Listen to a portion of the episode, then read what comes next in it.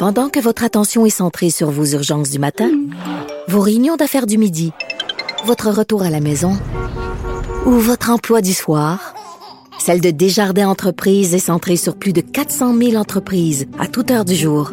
Grâce à notre connaissance des secteurs d'activité et à notre accompagnement spécialisé, nous aidons les entrepreneurs à relever chaque défi pour qu'ils puissent rester centrés sur ce qui compte, le développement de leur entreprise.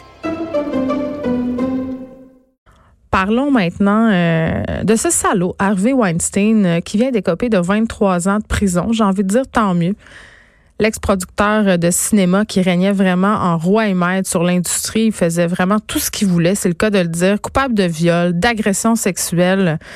Condamné 23 ans de prison, c'est une peine très lourde, euh, évidemment, compte tenu de son âge. il a 67 ans. C'est une peine aussi proche du maximum prévu, qui est de 29 ans.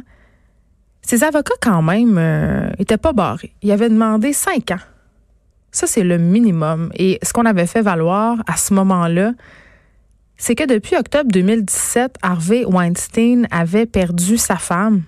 J'ai envie de dire, eh ben, ça avait pas l'air de le déranger hein, d'avoir une femme quand il agressait sexuellement le gratin hollywoodien. Il a perdu son emploi, il a perdu sa société de Weinstein Company. J'ai encore envie de dire sniff sniff. Et ce pauvre enfant fait encore euh, les frais de manifestations hostiles à son égard. Pauvre petit chat. Ce qu'on a de dire, en fait, ce que ses avocats ont essayé de faire valoir, c'est qu'Harvey Weinstein payait déjà et avait déjà payé pour les gestes qu'on lui reprochait. Faut quand même, euh, faut quand même être effronté sur un moyen temps, puis pas effronté dans le bon sens. N'empêche que j'accueille cette sentence-là avec un certain soulagement parce que comme beaucoup euh, beaucoup de personnes, beaucoup de femmes euh, je pense qu'on avait peur un peu que qu'on envoie un mauvais message, mais là le message qui est envoyé est clair, les gestes qu'il a posés sont inadmissibles et il devra payer pour. Mais de son côté quand même et ça c'est ce qui vraiment me me jette à terre, c'est que depuis toute cette histoire-là, Harvey Weinstein ne semble pas avoir compris grand-chose. La défense euh, a mentionné aussi ses deux enfants. C'était la première fois euh, que Weinstein euh, s'exprimait à propos de ses enfants publiquement. Il a dit qu'il était possible qu'il ne les revoie jamais. Et bon, durant son allocution, Harvey Weinstein s'est présenté en victime du mouvement MeToo. Il a dit J'étais le premier exemple et maintenant il y a des milliers d'hommes accusés. Je suis inquiet pour ce pays, faisant référence évidemment aux États-Unis. Une inquiétude par ailleurs que partage le président Trump. Je dis ça de même, faites les rapprochements que vous voulez. Mais c'est quand même quelque chose de se présenter en victime d'un mouvement de revendication du droit des femmes à ne pas se faire agresser sexuellement. Il n'a jamais reconnu publiquement, pendant tout ce processus, M. Weinstein les faits. Il a toujours maintenu que les relations qu'il avait eues avec ces femmes-là, ces femmes qui l'ont accusé, avaient été des relations consentantes. Il n'a pas exprimé de remords. Il n'a jamais présenté d'excuses à ses victimes. J'espère que pendant les 27 prochaines années, il y aura l'occasion de se rendre compte de ce qu'il a fait et il y a eu, bon, quelques-unes de ces victimes qui ont réagi au prononcé de sa sentence. Elles ont redit à quel point leur rencontre avec Weinstein avait changé négativement le cours de leur vie. Et j'ai envie de dire que à l'issue de, de ce procès-là, ce qu'on comprend, ce qu'on voudrait, c'est que la honte change de camp, même si Weinstein ne semble pas en éprouver aucune. Et bon, quand même, pour le mouvement MeToo, l'affaire Weinstein, c'est le début de tout. Ça a fait naître la victoire. Euh, et bon, ça s'est joué avec le verdict de culpabilité. C'est quand même symboliquement très, très important ce qui s'est passé. J'ai envie de dire, c'est un peu dommage que le jury l'ait disculpé de trois chefs d'accusation qui auraient pu lui valoir la prison à vie. En fait, on l'a disculpé euh, de la circonstance aggravante et de ce qu'on appelle un comportement prédateur. Donc, c'était quand même des chefs d'accusation très sérieux qui auraient pu prolonger sa peine, mais à l'âge où il est rendu, je pense pas qu'il va ressortir de son vivant. Surtout si je me fie avec la, la marchette. Hein, la marchette qui l'a sorti pour faire pitié. au début euh, de son procès. Et ce qui est évidemment euh, ce qui me fait le plus capoter euh, en ce moment, ben pas ce qui me fait le plus capoter, mais ce que je trouve quand même assez déplacé, c'est que les ben, ils ont le droit là. Les avocats d'Harvey Weinstein ont indiqué déjà que leur client allait faire appel de la condamnation.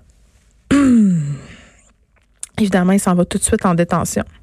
On lui souhaite un bon séjour dans ce qui sera pas nécessairement un club merde. Et il y a un article qui est sorti euh, dans le journal de Montréal pour nous rappeler un peu euh, un haut fait de la carrière euh, d'agresseur sexuel d'Harvey Weinstein. À un moment donné, dans une entrevue qu'il avait accordée à un journaliste à propos de Jennifer Aniston, parce que Jennifer Aniston, bon, il y avait des allégations selon lesquelles Harvey Weinstein l'aurait agressée.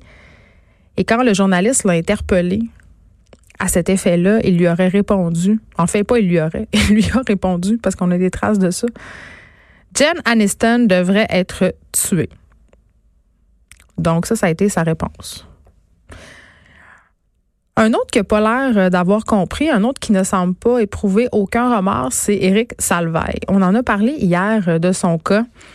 Il revient aujourd'hui en cours euh, dans le cadre de son procès pour agression sexuelle, harcèlement criminel, séquestration.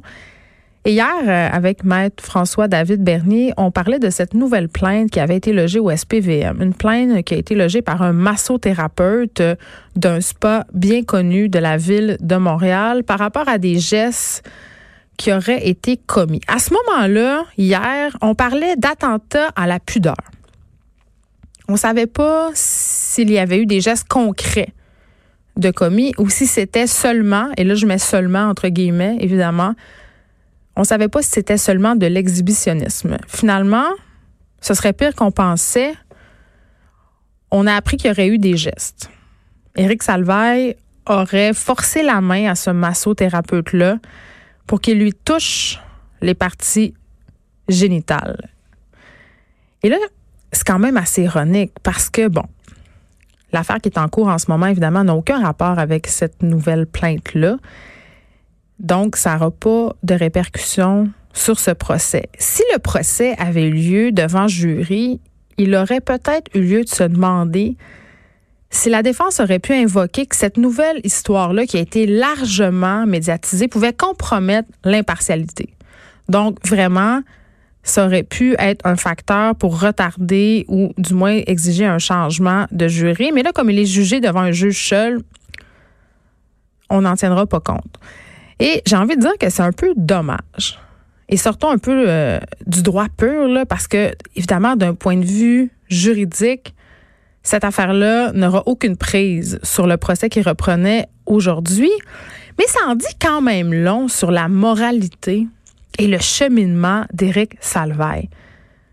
S'il a effectivement commis les gestes qu'on lui reproche envers ce massothérapeute-là, ça voudrait dire qu'il n'a rien compris. Puis non seulement qu'il n'a rien compris, mais qu'il nous ment un peu en pleine face depuis le début de ses tribulations parce que vous vous en rappelez, il avait fait un long message des suites euh, des révélations très troublantes qui ont provoqué sa chute, qui ont mené au procès. Long message Facebook dans lequel il s'excusait s'il avait pu blesser des gens, où il admettait aussi avoir parfois eu un comportement inapproprié. Il sous-entendait même qu'il allait aller faire une thérapie. Et même dans le cadre de son procès, là, il a dit, écoutez, les gens qui me connaissent savent que je n'aurais jamais fait ça. Ça m'est jamais arrivé de me coucher le soir et de me dire, aujourd'hui, j'ai mal agi.